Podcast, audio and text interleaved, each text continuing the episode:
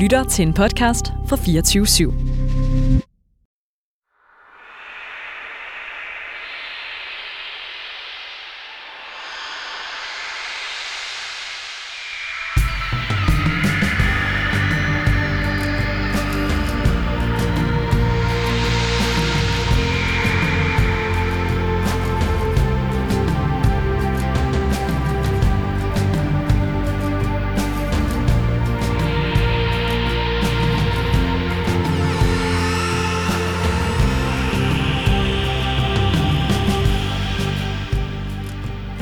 Tanja, og du lytter til Nordic True Stories.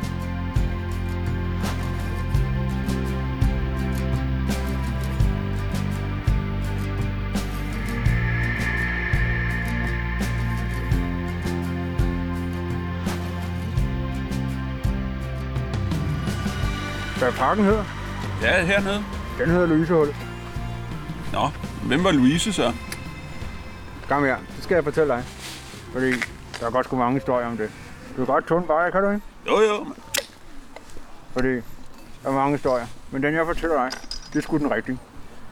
Fordi i gamle dage, rigtig gamle dage, der var svenskerne her, og de byggede en by, da de belejrede København. Og så skete der jo det, at øh, hvad skal man ellers lave, når man sidder og belejrer? Så fraterniserer man jo lidt med lokalbefolkningen. Og det var der så en Louise, der gjorde. Og det var... Og de var mægtig glade for hinanden. I hvert Så det var Louise og en svensk soldat. det var det. Og de var meget glade for hinanden. Men så prøvede de jo at storme København for fanden. Og det gik jo ikke så godt. Så derfor er det sted her Danmark. Og så blev det kære pigebarn så ulykkeligt, at den hoppede ned i søen. Og det er derfor, det hedder Louisehullet i dag.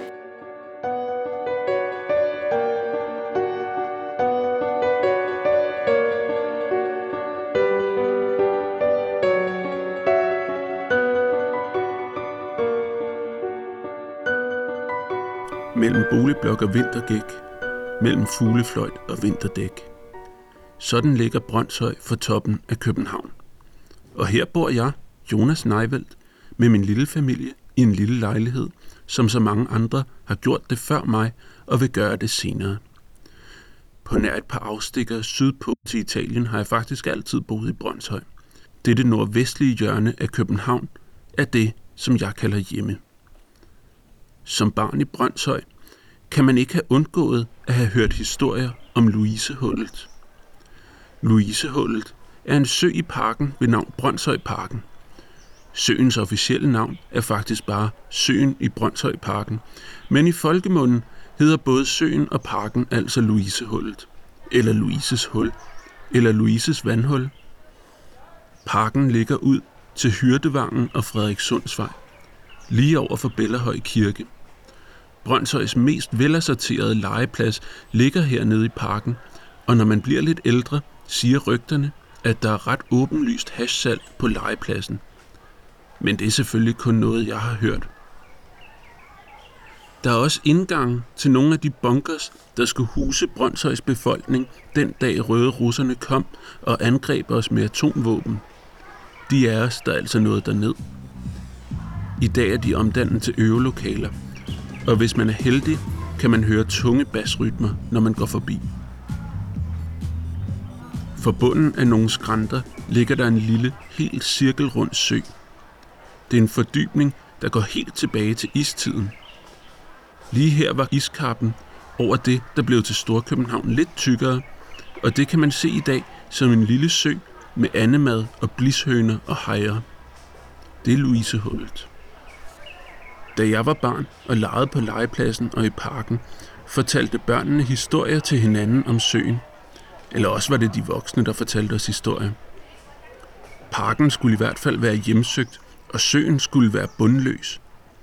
Men én ting gik igen i alle historierne. Der var en Louise, som var kommet frygtelig galt afsted i den her sø. Og nu vil jeg finde ud af, hvem Louise var.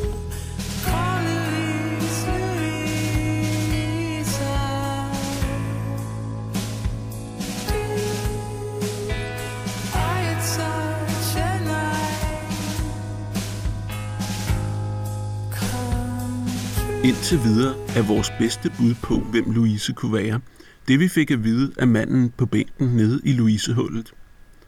At en ung kvinde skulle have druknet sig på grund af sin kærlighed til en svensk soldat, som døde, da svenskerne stormede København i 1659.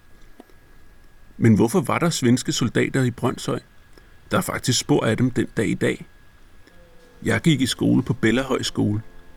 Skolen ligger på vejen Svenske Lejren, og rundt omkring i kvarteret kan man finde vejnavne, der antyder, at Brøndshøj spillede en central rolle i krigene mellem Danmark og Sverige. I nærheden ligger også Svend Gynges vej, og det navn kan man måske huske, hvis man har set Gyngehøvdingen på DR. Og her ligger også Karlstads Allé, for svenskernes lejr hed nemlig Karlstad, Karls by, efter den svenske konge Karl Gustav den 10. Op på Brøndshøj Torv kan man se tre telte i kover, som er et mindesmærke over svenskernes lejr. Min søster gik også på Bellerhøj skole, og en dag fandt hun en kanonkugle, som svenskerne havde efterladt. Jeg fandt en øh, kanonkugle på skræmten ved Bellerhøj skole i 96 eller 97, da jeg gik måske anden klasse. Øh, og der var for enden af græsplænen på Bellerhøj skole, var der en skrant op til Bellerhøjhusene, hvor man ikke måtte være. Jeg ved ikke hvorfor, men det måtte man ikke. Øh, men der var jeg sammen med Tanja fra min klasse af en eller anden grund. Og vi fandt en... Øh, så det var, det var frostvær. Og under en busk, hvor vi kravlede rundt, fandt vi en, øh, en mystisk kugle. Og vi kunne ikke få den løs, fordi den var frosset fast i jorden. Mm. Så vi var nødt til at sige det til læreren i klassen, at vi havde fundet kuglen, selvom man ikke måtte være på skranken. Så det var lidt et dilemma. Men vi sagde det. Og så husker jeg det som om, at vi var hele klassen, der stod rundt om busken og så på, at vores lærer Ersted øhm, hakkede den løs fra jorden. Og først så troede alle, at det var en kuglestødningskugle, der var forsvundet fra gymnastiklokalet. Men det viste sig senere så, at det var en kanonkugle. Og så afleverede vi den til Brøndshøj Lokalmuseum, hvor hele klassen også var deroppe. Og det var i øh, lokalavisen. Og jeg fik et underskrevet diplom, hvor der stod tak for fundet af kanonkuglen. Det må vi finde ud af noget mere om. Jeg har derfor sat den tidligere museumsinspektør på Brøndshøj Museum, Lars Kramer Petersen, i stævne. Som museumsleder her på Brøndshøj Museum, der har jeg jo altså interesseret mig meget for, for hvad der skete dengang under Karl 10. Gustav og stormen på København. Og det, derfor er der lavet de her øh, 20 dioramaer her, og der fortæller historien. Og det har jeg moret mig meget med, og jeg har selv lavet og udstøbt og malet og øh, alle de figurer, der står her. Hvorfor var Danmark i krig med Sverige den her gang? Ja, vi havde været afskillige gange i krig med Sverige. Øh, men nu skete der jo altså det, at øh, svenskerne på det tidspunkt der var dybt engageret i nogle feltog nede i Polen.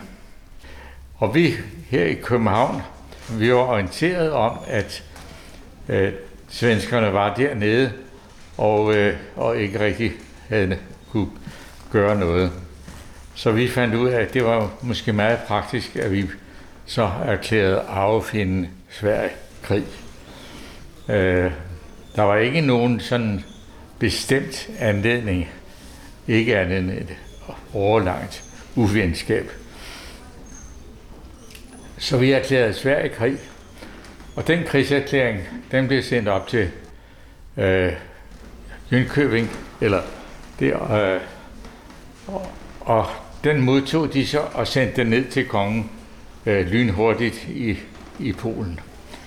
Øh, og det kom ham meget vel, at vi havde øh, lavet den der krigserklæring. Så han samlede i hast sine tropper det der, øh, og sagde, nu er det turen går til mod Danmark. Og så gik de gennem Nordtyskland og videre op nordpå, og de nåede helt op til Limfjorden. De røvede og plyndrede og voldtog og alt muligt undervejs. Og så blev det vinter, så gik de over Lillebælt, det var frosset til virkelig godt. Og der kan man jo også bare forestille sig, at det, alt det der tunge udstyr, de havde med, med vogn, tunge vogne og kanoner og alt muligt, det kunne isen bære. Og så gik de over til Barsø og videre derover til Fyn. Så gik de ind over Fyn, og det kom hurtigt, og så stoppede de ved Nyborg. Så sendte de altså nogle folk ud og se, om isen var sikker nok der. Det var den ikke. Mm. Så der måtte de altså gå videre, og så gik de ned mod Svendborg og over bælterne der.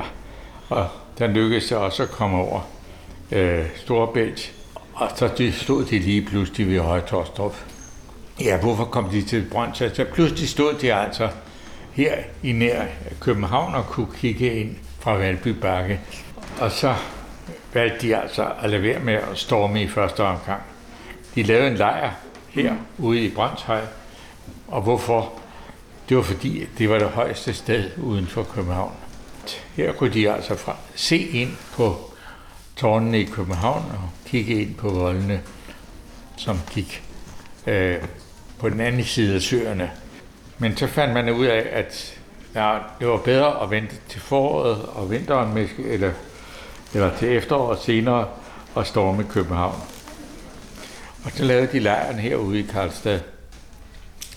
Men allerede den 11. februar, så synes man, at tiden var inde til at lave et angreb på København. Og i mørket, så gik de ned over Valby og øh, derfra ind mod København. Nu skulle man så tro, at det havde været et overraskelsesangreb, men øh, danskerne var orienteret. Øh, der havde været nogle overløbere, så vidt jeg har fået at vide. Øh, så de var orienteret, og hele Københavns øh, borgerskab, der var bevæbnet dengang, og øh, de soldater, der var tilbage, de var på voldene. Så vi var forberedt på, at der ville komme et, et svensk angreb. Og det kom så om natten til øh, mellem den 10. og 11. februar 1658. 59. 59, ja. Ja, og, det, øh, og de løber så op ad voldene, og det har ikke været nogen morsom fornøjelse for svenskerne, fordi de var meget glatte. Og de der dumme københavnere, de stod altså der og skød på dem. Ja, det er også, op på volden. Det er også fejhold. Ja. Og de, de kom overhovedet, der var fem-seks mand, der kom op på voldkronen. Øh, resten, de blev dernede, så i, allerede efter et par timer, ikke engang, så måtte de altså trække sig tilbage med hele deres styrke, lejren herude i Brøndshøj. De lå her i faktisk i 22 måneder, altså næsten to år, var der en, en købstad her uden for Brøndshøj. Det var på størrelse med København, ja. Så det har været, og så har man altså i et par hundrede år gået og pløjet ind over alle de jorder, og så og fundet lidt forskellige, øh, nogle kanonkugler, kridtpivestumper og forskellige andet, vi har mm. liggende her.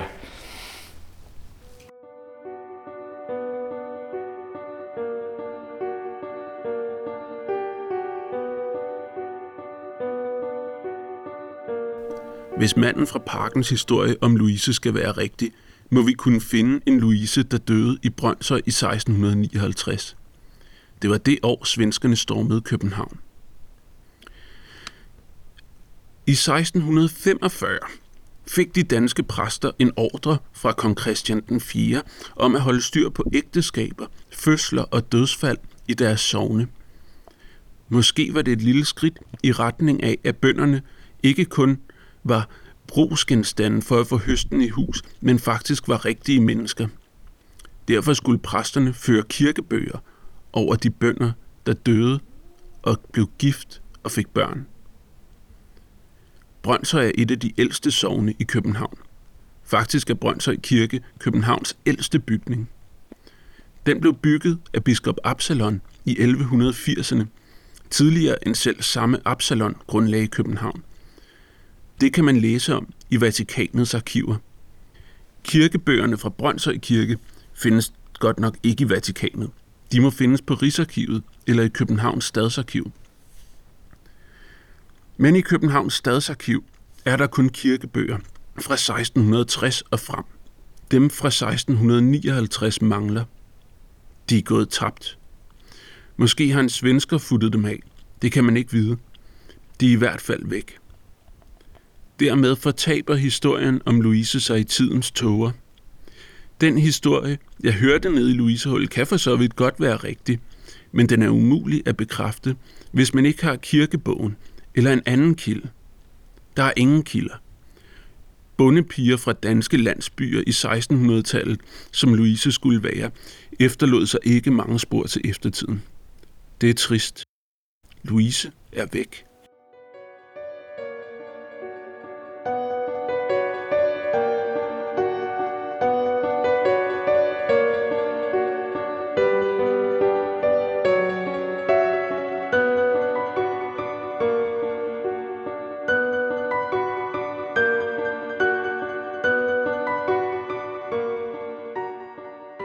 Har du læst øh, Bentes erindringer?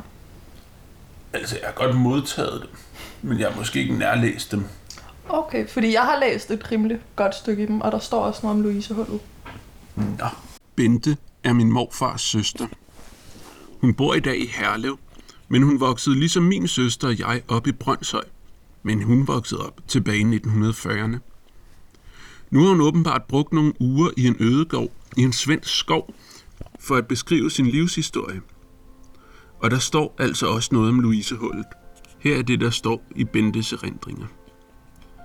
Var jeg rigtig heldig, kunne jeg få min mor til at tage mig med på den store legeplads. Den lå nede ved højhusene på Bellerhøj indeholdende en sø, som jeg kalder Louisehullet. Savnet siger, at en pige ved navn Louise druknede sig i søen på grund af ulykkelig kærlighed. Jeg har også fundet et andet sæt erindringer, hvor den samme historie går igen. Men nu i 1930'erne. Det er nogle erindringer, som en Inger Pedersen, der blev født i 1918, skrev til Københavns Kommune tilbage i 1995. Nu skal I høre, hvad hun skriver om Louise Hullet. Vi blev meget glade for at bo i Brøndshøj. Der var så frit med mange grønne områder. Der var Søborg Mose, Dejnemosen og Louisehullet, som bare var et vandhul med nogle bakker omkring, men hvor man kunne løbe på skøjter, når det var frostvær. Det siges, at navnet kom af, at en lille pige, som hed Louise, var druknet der engang. Det blev senere lavet om til en nydelig park med en lille sø, som fik navnet Brøndshøjparken. Det fortæller ikke, hvem Louise var, men det fortæller, at de samme historier om Louisehullet, som jeg hørte som barn, cirkulerede blandt Brøndshøjs børn for næsten 100 år siden. Louise er måske noget yngre end pigen fra 1600-tallet. Jeg har fundet et gammelt avisudklip fra Brøndshøj Husum Avisen fra 1994, hvor en Ernst Hansen siger, at Louise var en ung kvinde, der druknede i 1920'erne. Men jeg har ikke kunnet få fat i den rigtige Ernst Hansen. Jeg har ellers ringet til mange af dem, der står i telefonbogen. Han er muligvis død. Derfor må jeg gå i arkiverne. Københavns Stadsarkiv har heldigvis lavet en søgevenlig database over dødsattester, så ikke skal alle dødsattesterne fra 1920'erne igennem. Så jeg søger nu efter alle ved navn Louise, der er døde fra 1919 til 1930. Flere ting springer i øjnene. Det springer i øjnene, hvor mange der er døde af influenza eller lungebetændelse under den spanske syge i 1919. Det springer i øjnene, hvor mange småbørn, der stadig døde som spæde i 1920'erne. Sådan et barn har jeg, og jeg er glad for, at jeg lever i 2020'erne. Alle menneskeskæbnerne springer i øjnene på mig her på arkivet, hvor jeg læser dødsattesterne igennem. Alle disse mennesker, alle disse liv, hvor er de nu? Med glæde og lidenskaber, men også tristhed, ligesom jeg selv, blev de født, og så levede de, og så døde de. Her er en Alma Louise Hansen. Hun var ansat i huset på Præstegårds Allé 20, en af Brøndshøjs største ejendomme. Hun var ugift og døde som 45-årig. Kunne det være hende? Men alle siger, at det var en ung kvinde, der døde. Det er nok ikke hende. Her er en Fanny Louise Jensen, der døde som 37-årig. Hun er da lidt yngre, men hun døde på kommunehospitalet inde i byen, og ikke i en lille sø i Brøndshøj. Bodil Louise Madsen var enke og døde som 44-årig i 1927. Hun boede på Rigsvangen, praktisk talt i Louisehullets baghave. Hun er ikke ung, men måske sørgede hun over sin mand. Og der er også en Esther Louise Madsen, der døde som 35-årig i 1928. Det må have været ret farligt at hedde Louise og bo i Brøndshøj i 1920'erne. Men det korte af det lange er, at jeg ikke kan finde nogen relevant Louise, der er druknet i Brøndshøj i 1920'erne. Men hvis det nu ikke var i 1920'erne, Louise faldt i søen. Måske fik søen sit navn endnu tidligere. Måske er det en lidt ældre historie. Allerhelst vil jeg finde den Louise, der med et knust hjerte druknede i søen. Jeg vil finde frem til hendes slægt, kontakte dem, dem der lever den dag i dag, og spørge om de ved, at deres grandtante eller grandgrandtante har fået en sø og en park opkaldt efter sig. Men Louise er ikke til at finde. Enten forestiller jeg mig ting om Louise, eller også leder jeg ikke godt nok. Jeg må udvide mine søgekriterier. I stedet søger jeg på alle, der er druknet i Københavns Kommune indtil 1930. Og her er hun jo. Hansine Louise Frederikke Bolsen. Død som 26-årig i 1904. Dødsårsag. Selvmord ved drukning. Kærlighedssorg. Funden druknet. Det er jo hende. Hun ligger på assistenskirkegården inde på Nørrebro. Det kan da kun være hende. Men det er ikke hende. Hun tækker alle bokse på nær en. Der står nemlig også, hvor Hansine Louise Frederikke Bolsen, der havde druknet sig på grund af ulykkelig kærlighed, blev fundet henne. Hun blev fundet inde ved lang linje, inde ved statuen med den lille havfrue. Der er en anden historie, der fortæller om to barske skæbner. Skæbnerne har løbenummer 2585 og 2586 i Københavns Stadsarkiv, og de fortæller noget, der skete en sommerdag i 1878. Den 10. juli druknede en mor og en datter sammen. De boede på Bispebjerg, ikke så langt fra både Uderslev Mose og Louisehullet, og de blev begravet på Brøndshøj Kirkegård. Moren hed Marie Christine Munk, og hun druknede sammen med sin syv måneder gamle datter, Vilhelmine Eleonora Munk. Hvis de druknede i Brøndshøj, må det være sket i en af områdets søer, og hvordan er det så sket? De har næppe været ude af ro i søerne. Louisehullet og de forskellige gadekær herude, de er for små til at ro i.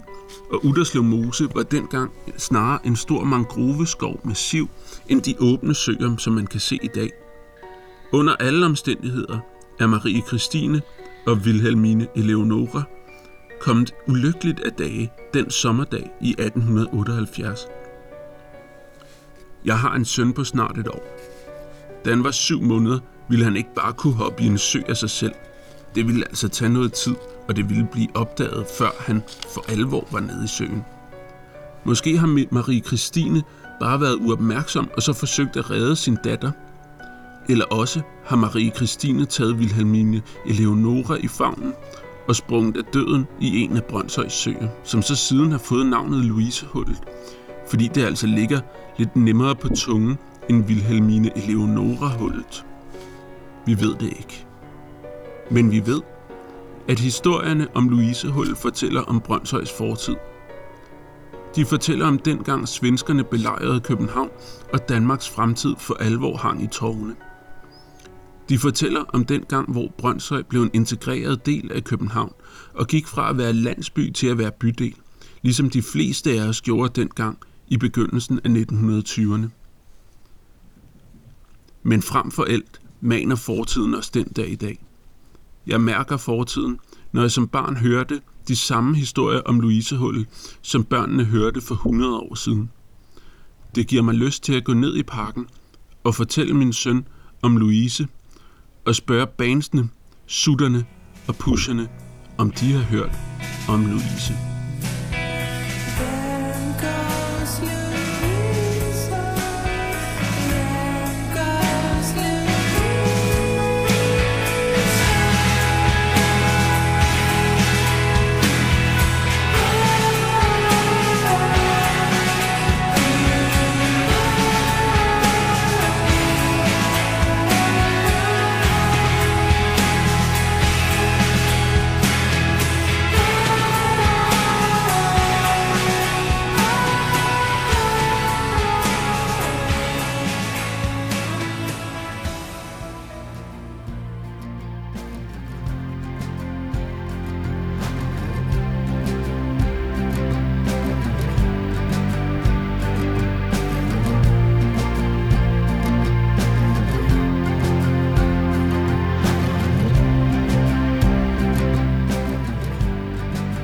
Du har lyttet til et afsnit af Nordic True Stories. Podcasten, der samler de bedste af historierne, der bobler ud af og omkring Nordic Podcast Academy.